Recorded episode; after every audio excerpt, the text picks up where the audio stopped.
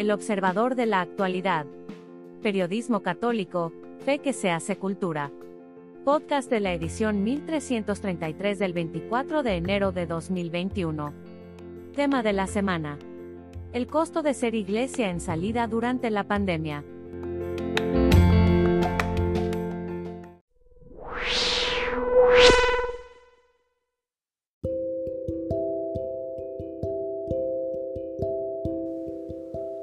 De camino, por el de la voz, Jaime Septién. Orgullosos de ustedes. Durante la pandemia, la Iglesia Católica no ha dejado de cumplir con las obras de caridad que le hacen ser justamente la Iglesia primada. Es primada por la caridad y no por otra cosa. Y el costo que ha pagado en muertes, contagios y salud ha sido enorme. Miles de sacerdotes, religiosas y religiosos se han jugado la vida asistiendo enfermos, familias, dando de comer, de beber, dando esperanza a quienes la COVID-19, la injusticia o la falta de sensibilidad social los han arrojado al abismo. ¿Cuánto nos cuesta reconocer la heroicidad de quienes, asumiendo su misión, han inventado nuevas formas, a veces temerarias, de darnos el alimento espiritual que nos nutre en el camino de la vida? Es una vergüenza que muchos católicos ni siquiera pidamos por ellos. Los damos por seguros en la sacristía, a buen recaudo en su, en su casa parroquial, administrando ¿qué? En este número del Observador, sin pretender ser exhaustivos, queremos hacer un muy breve recuento de la enorme tarea que ha tenido que cumplir la Iglesia Católica en nuestro país para abrazarnos en tiempos de crisis. Algunos dirán que es su función, como cínicamente lo dicen de quienes se baten sin insumos, sin apoyo, en medio de una guerrilla politiquera, en la primera línea del débil sistema de salud mexicano. Nosotros no lo vemos así. En la guerra el soldado puede desertar, más aún cuando se enfrenta a pecho limpio con un enemigo tan fiero, numeroso y letal, ayudado además por la inconsciencia y la estulticia de los negacionistas, que por desgracia son legión. Vaya para estos sacerdotes y monjas, obispos y diáconos, para aquellos doctores, enfermeras, camilleros, limpiadoras, un agradecimiento de quienes laboramos en esta casa editorial. Son como el rostro de Cristo en medio de las tinieblas del desamor. Son nuestro orgullo.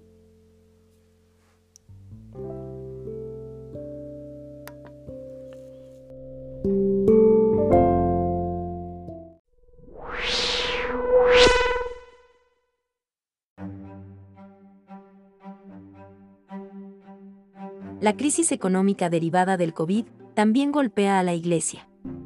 La pandemia ha golpeado los bolsillos de todos, incluyendo los de las instituciones eclesiásticas. Por ejemplo, la mayoría de las parroquias de México y del mundo subsisten con las limosnas recibidas en las misas dominicales. Pero debido al temporal cierre de los templos, los recursos parroquiales cesaron de golpe. Y la reapertura limita la participación de fieles, muchos de los cuales ahora tienen menos ingresos o están desempleados, lo que impide que la iglesia se recupere. Pero las congregaciones religiosas y las cáritas parroquiales y diocesanas no han suspendido sus habituales obras de caridad, trátese de atención a pobres, huérfanos, ancianos o enfermos, a través de sus asilos, casas de cuna, comedores parroquiales, dispensarios, entrega de despensas, etc. La falta de recursos suficientes dificulta cada vez más estas acciones. Solo los donativos, en dinero o especie, pueden ayudar a que su labor caritativa no tenga que interrumpirse. La encuesta Iglesia y COVID-19 en México, realizada por el Centro Católico Multimedial, encontró que los sacerdotes, para su supervivencia, la de sus empleados parroquiales y el mantenimiento del lugar de culto, han dependido durante esta pandemia principalmente de los donativos económicos, de donativos en especie, de ahorros personales o del apoyo diocesano o de su congregación los más jóvenes del apoyo de sus familiares. A mediados del año pasado, el secretario general de la CEM, Alfonso Gerardo Miranda Guardiola, reveló a la revista Forbes que, a causa del COVID, la Iglesia Católica en México ha tenido que solicitar préstamos para solventar sus gastos y no tener que despedir a su personal. Igualmente para poder dar alguna ayuda a las familias que requieren de asistencia alimentaria por parte de la Iglesia. La crisis también alcanza a las monjas de clausura, dedicadas a orar y a hacer penitencia por la salvación de la humanidad. Ellas se sostienen principalmente de fabricar y vender algunos productos, hostias, vestiduras litúrgicas, pan, dulces, etc., pero el confinamiento de la población desplomó sus humildes ventas, así que requieren de donativos de los fieles católicos para poder comer o pagar servicios como agua o electricidad.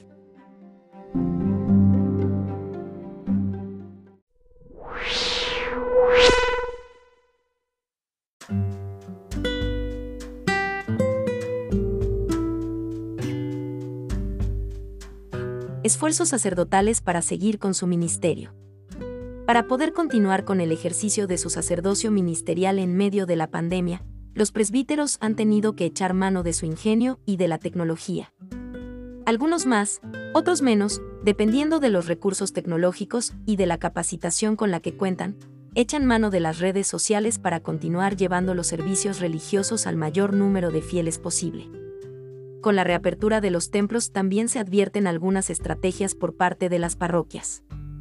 Por ejemplo, Suele verse que donde hay un sacerdote de la tercera edad y otro más joven, este último es el que se encarga de impartir el sacramento de la confesión para proteger al que es adulto mayor, por tanto, más vulnerable a posibles contagios. Por tanto, el sacerdote de más edad es el que suele encargarse ahora de las celebraciones de la Eucaristía. Igualmente, donde es posible hacerlo, las misas y demás actividades se realizan al aire libre, por ejemplo en los atrios, a fin de minimizar la posibilidad de la transmisión del virus. ¿Cómo han vivido estos meses los sacerdotes de la nación mexicana? La encuesta Iglesia y COVID-19 en México. Sacerdotes y confinamiento, en la que el Centro Católico Multimedial encuestó a sacerdotes de 43 diferentes diócesis, arrojó lo siguiente. Carga pastoral. Que durante la pandemia, el 61.5% de los sacerdotes han tenido una sola actividad pastoral. El 26.2% han atendido dos actividades pastorales. El 12.3% han estado realizando tres o más actividades pastorales. Actividades pastorales. Que las cinco actividades pastorales que más relevancia han tenido en este tiempo son las siguientes, en el orden en que aparecen. Primero, dedicar más tiempo a orar. Segundo, atender virtualmente a fieles o comunidad. Tercero, preparar mejor las homilías. Cuarto, visitar enfermos. Quinto, atender a pobres. Otras actividades mencionadas por los sacerdotes encuestados son la dirección espiritual online y por teléfono, así como la celebración de misas de difuntos y el estudio de la Biblia. Los sacerdotes que dedicaron la mayor parte del tiempo a atender virtualmente a los fieles fueron los que cuentan con el nivel de licenciatura, los de posgrado se abocaron a la atención de pobres, y los sacerdotes con bachillerato en teología y filosofía se enfocaron sobre todo a la oración, mientras que los de nivel doctorado dieron un mayor enfoque a la formación. Herramientas digitales. El estudio arrojó que el 93% de los sacerdotes ha estado haciendo con la pandemia un mayor uso de las herramientas digitales. El 52% reportó que le fue sencillo hacer uso de la tecnología porque ya tenía conocimiento al respecto. El 39% refiere que contaba con escaso conocimiento tecnológico, pero que finalmente consiguió dominar las herramientas digitales. Y un 9% reconoce que le ha resultado muy difícil el uso de la tecnología. Curiosamente, los sacerdotes de más de 50 años de edad encontraron bastante fácil el manejo de la tecnología porque tenían conocimientos previos. Esto indica que el analfabetismo tecnológico de los sacerdotes mayores no es necesariamente cierto. Actividades online. Las principales actividades pastorales que realizan los sacerdotes online debido al confinamiento son las siguientes. 1. Celebración eucarística. 2. Catequesis. 3 horas santa. Cuarto rezo del rosario. Quinto consuelo espiritual para familiares de enfermos de COVID. 6. Formación pastoral. El 80% de los sacerdotes recibe ayuda de laicos en el uso de la tecnología, y estos también pueden ayudar a otros laicos a manejar los medios para que así continúen con sus prácticas religiosas.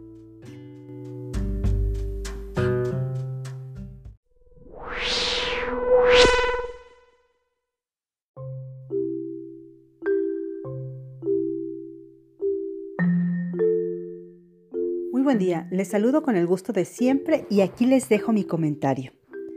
Es curioso, estamos casi a medio mes de enero y tengo la impresión de que el tiempo no pasa, todos los días se parecen. Creo que muchos difícilmente nos damos cuenta cuando llegan los fines de semana. Quizá porque gran parte del territorio nacional está en semáforo naranja, de acuerdo a la Secretaría de Salud. Pero esta situación no es exclusiva de México. Todo el mundo está en las mismas condiciones. Basta con ver los noticiarios para enterarnos de que muchos países también están paralizados por el temor que la pandemia ha despertado desde ya hace un año. Sin embargo, la gente sigue realizando sus actividades casi normales porque de otra manera no comerían. Además, las fiestas de Navidad y Año Nuevo pasaron muy rápido. A pesar de que las celebraciones fueron sobrias, solamente con la familia cercana, y creo que algo que podríamos rescatar de esta circunstancia es que se volvieron a encontrar las personas que viven en una misma casa ante las restricciones que se han impuesto para evitar contagios masivos. Por eso, pienso que podríamos retomar la relación familiar y aprovechar la cercanía forzosa para limar asperezas. Es cierto que tanto encierro ha traído también escenarios de depresión y desesperanza, pues para algunos ha representado cerrarse a la posibilidad de continuar con su mismo tren de vida, el cual era bastante acelerado y que actualmente se limita a las paredes de su hogar. Pero no cabe duda que en estos casos es muy necesario aprender a encontrar el lado positivo a todo. Por ejemplo, conozco personas que ante la falta de trabajo se han visto en la necesidad de explotar su creatividad y han emprendido negocios familiares unos vendiendo alimentos, otros distribuyéndolos, otros más haciendo mandados, en fin, que valiéndose de los dispositivos móviles y las aplicaciones, se ha dado un giro inesperado a la actividad comercial, pidiendo lo necesario a distancia. Pero no solo la parte que corresponde a la economía se ha transformado.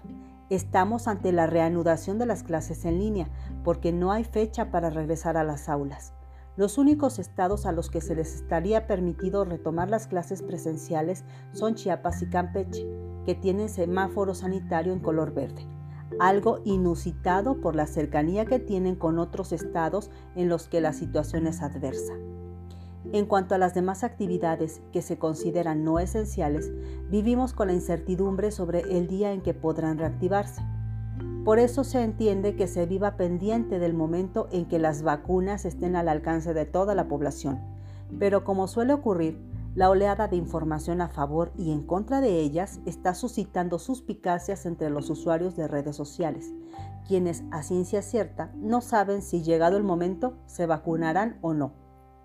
Todo este panorama nos invita a reflexionar seriamente sobre la realidad que vivimos y las decisiones que tomaremos en el futuro próximo, ya que nos veremos afectados por ellas.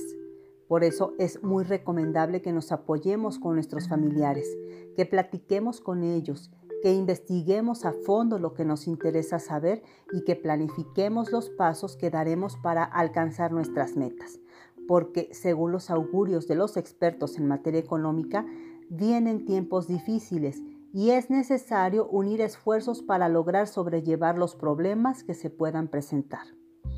Es momento, pues, de actuar prudentemente y prescindir de los gastos superfluos, enfocarnos en las deudas y evitar contraer compromisos nuevos. Más bien, tratar de pagar lo más que podamos, elaborar una lista de gastos y destinar el dinero para cada rubro, pensando en ahorrar algo, pues no sabemos cuándo se puede presentar una emergencia. Si actuamos de esta manera, será más sencillo afrontar las dificultades que se presenten en el transcurso de este 2021, porque es verdad que no sabemos qué pasará, pero lo más importante será mantenernos tranquilos, optimistas y positivos. Nada solucionaremos angustiándonos o siendo fatalistas. Pensemos que en este barco navegamos juntos muchos seres humanos que podemos apoyarnos unos a otros. Por eso, Confiemos en Dios y pidamos su ayuda para que esta situación pronto termine y podamos volver a la normalidad, a retomar nuestras actividades y relaciones humanas tan importantes para nosotros y nuestros seres queridos. Que tengan una excelente semana.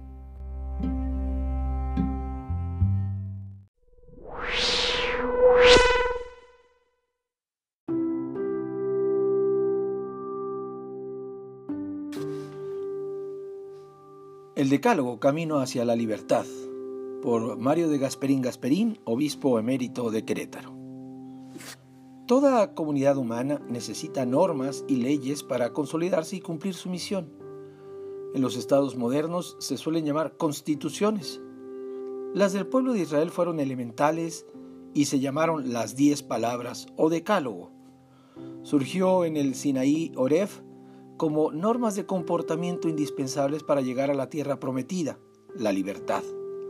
Se trata de conseguir la meta y evitar la tentación de volver a la esclavitud de Egipto. El decálogo es la norma moral para disfrutar el don de la libertad. Los ríos se suelen valorar por su desembocadura en el mar, pero nunca se puede olvidar su origen. Para disfrutar del estuario es indispensable no poner diques, sino preservar su curso hasta la desembocadura, conocer la fuente y mantenerla viva en condiciones indispensables para tener frescura, salud y vida. Quien olvida la fuente de la libertad y de la dignidad humana, no disfrutará lo valioso de su caudal, ni de su destino final. Así pasa con el Decálogo. Al olvidar el clamor de los pobres y la liberación de la casa de la esclavitud, de parte de un Dios bueno y misericordioso, el pueblo no solo está condenado a extraviarse por el desierto, sino a retornar a la esclavitud. No solo hay que dar muchos pasos, sino hacerlos dentro del camino correcto. Es lo que nos pasa con el progreso sin moral del que nos gloriamos y ahora padecemos. Si quitamos a Dios del decálogo, cegamos al río de su fuente y el resto de los mandamientos se convierten en riachuelos sin vida. El Dios que lo originó es un Dios cercano, que tiene ojos, oídos y brazos para liberar al oprimido. Yo soy Yahvé, el que te sacó de la tierra de Egipto, de la casa de la esclavitud. En el Nuevo Testamento es el Dios que tanto amó al mundo que le envió a su Hijo único, a Jesucristo, para salvarlo. Los preceptos restantes son el camino para conquistar la plenitud de la libertad. El tono de los preceptos y de todo el conjunto no es altisonante ni de capataz faraónico, es propositivo y condicional. Si quieres, observa. Y el pueblo respondió, todo lo que dijo Dios lo cumpliremos. Las formulaciones imperativas son señales preventivas según el común principio moral de hacer el bien y no el mal. Quien ignora o elimina a Dios de los primeros tres mandamientos, su existencia el respeto a su nombre y el culto debido a su honor sin convertirlo en ídolo, desgaja el resto de los preceptos de su fuente y se desvía por riachuelos incapaces de dar vida y felicidad. A eso tienden las modernas constituciones de los estados liberales. No es lo mismo tener que rendir cuentas ante el tribunal de Dios que ante la historia, que nadie sabe quién es. Solo es un paliativo para la irresponsabilidad. El malvado dice, no hay Dios que me pida cuentas. Rezamos en el Salmo, en cambio el Decálogo propone un sistema de vida individual y socialmente responsable que proclama la libertad, defiende la dignidad humana y conduce a la familiaridad con un Dios misericordioso y bueno. Jesús lo resumió en el amor a Dios y al prójimo, la proliferación de leyes y de vigilancia es signo de decadencia moral. Jesús nos dio ejemplo. Amó al Padre del cielo como su Hijo querido y de nosotros no se avergonzó de llamarnos hermanos. El Decálogo nos ofrece los puntos básicos para un discernimiento seguro y recto de la conciencia moral en todos los ámbitos de la vida. Como dijo Jesús, haz esto y vivirás.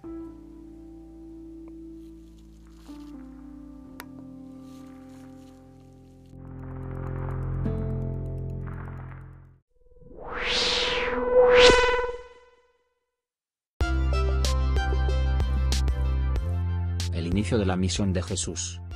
Tercer domingo ordinario, Marco 1, 14 al 20. Por el Padre Antonio Escobedo CM. La lectura del Evangelio de hoy es la historia de la llamada de los primeros discípulos. Marcos dice que Jesús comenzó su ministerio después de que Juan fue arrestado.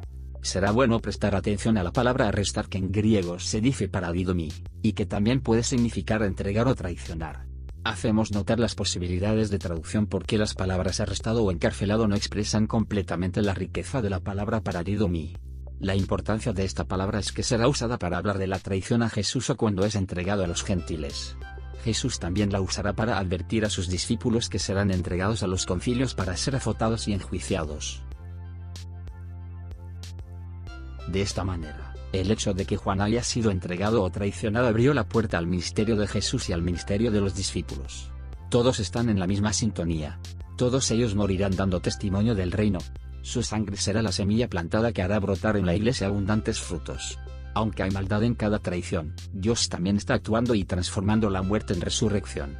Sin lugar a dudas, la muerte de un fiel mensajero de Dios nunca es una derrota, siempre es una entrada a través de la cual el reino de Dios avanza y crece. Jesús les dice a sus oyentes que el reino de Dios está cerca. La cuestión es si el reino está por venir o ya ha llegado, y ambas cosas parecen ser verdad. Jesús ha comenzado a introducir el reino, pero todavía tiene mucho por hacer. Su muerte, resurrección y ascensión completarán su ministerio terreno, pero ya ha comenzado su obra. La respuesta apropiada para el reino que viene es doble, arrepentirse y creer en el Evangelio. Tendemos a pensar en el arrepentimiento como un sentimiento de culpa, pero en realidad es un cambio de mente o dirección. Se trata de ver las cosas desde una perspectiva diferente, desde la perspectiva de Jesús. Una vez que comenzamos a ver las cosas como las ve Jesús empezaremos a sentir un profundo arrepentimiento. Pero este arrepentimiento tiene una connotación diferente porque lejos de sentir agobio por el pecado, el arrepentimiento sincero hace que nos sintamos alegres y gozosos porque nos sabemos unidos a Jesús. Estamos en paz porque hemos recibido el amor del Padre. ¿Por qué llama Jesús a estos cuatro discípulos? ¿Por qué los siguen? Nada en el texto contesta completamente estas preguntas. Aparentemente Jesús ve algo notable en estos cuatro. Parece que no necesariamente está viendo lo que son, sino lo que pueden ser. Aparentemente esos cuatro hombres ven algo apelante en Jesús, algo que los lleva lejos de aquellas cosas que eran preciosas para ellos y, por eso se animan a seguirlo. Para Simón y Andrés, el gran sacrificio es dejar sus redes. Para Jacobo y Juan, es dejar a su padre. Son llamados a ser pescadores de hombres, es decir, su misión consiste en ir a buscar a aquellos que se están ahogando en las dificultades de la vida, en crisis de fe, en la desesperanza provocada por tantos meses de pandemia. Y una vez que los han sacado de ahí, la tarea es llevarlos a la orilla del mar donde se encuentra Jesús. Nosotros, ¿nos atrevemos a colaborar con Jesús en la misión de ser pescadores? Tomemos nuestras redes y vayamos a ayudar a Jesús.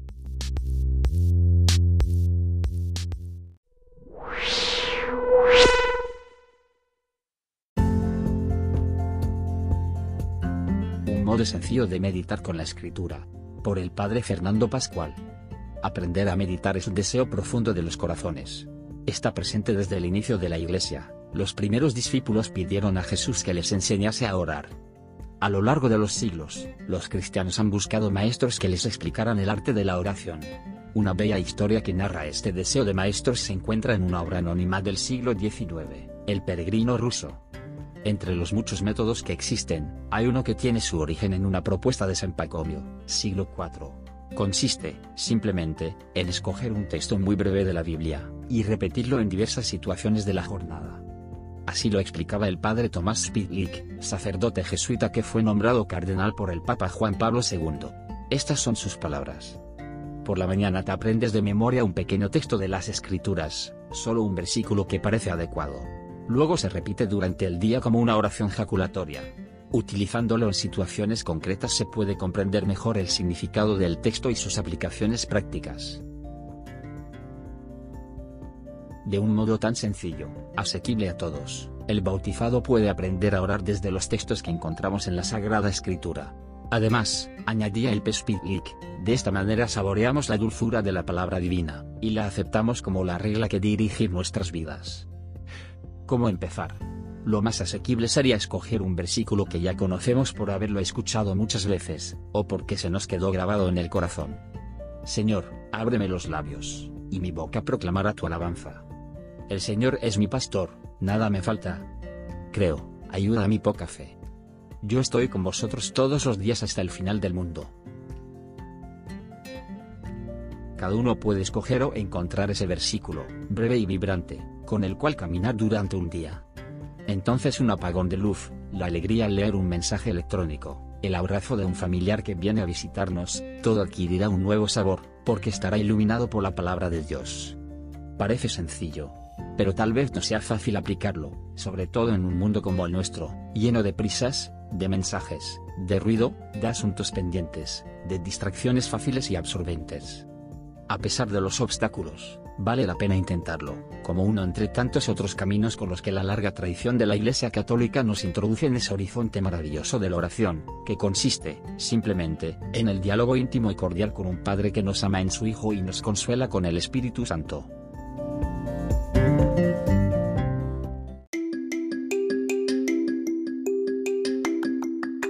El Observador en Radio. Periodismo católico. Una fe que se hace cultura. El Observador en las voces de sus protagonistas.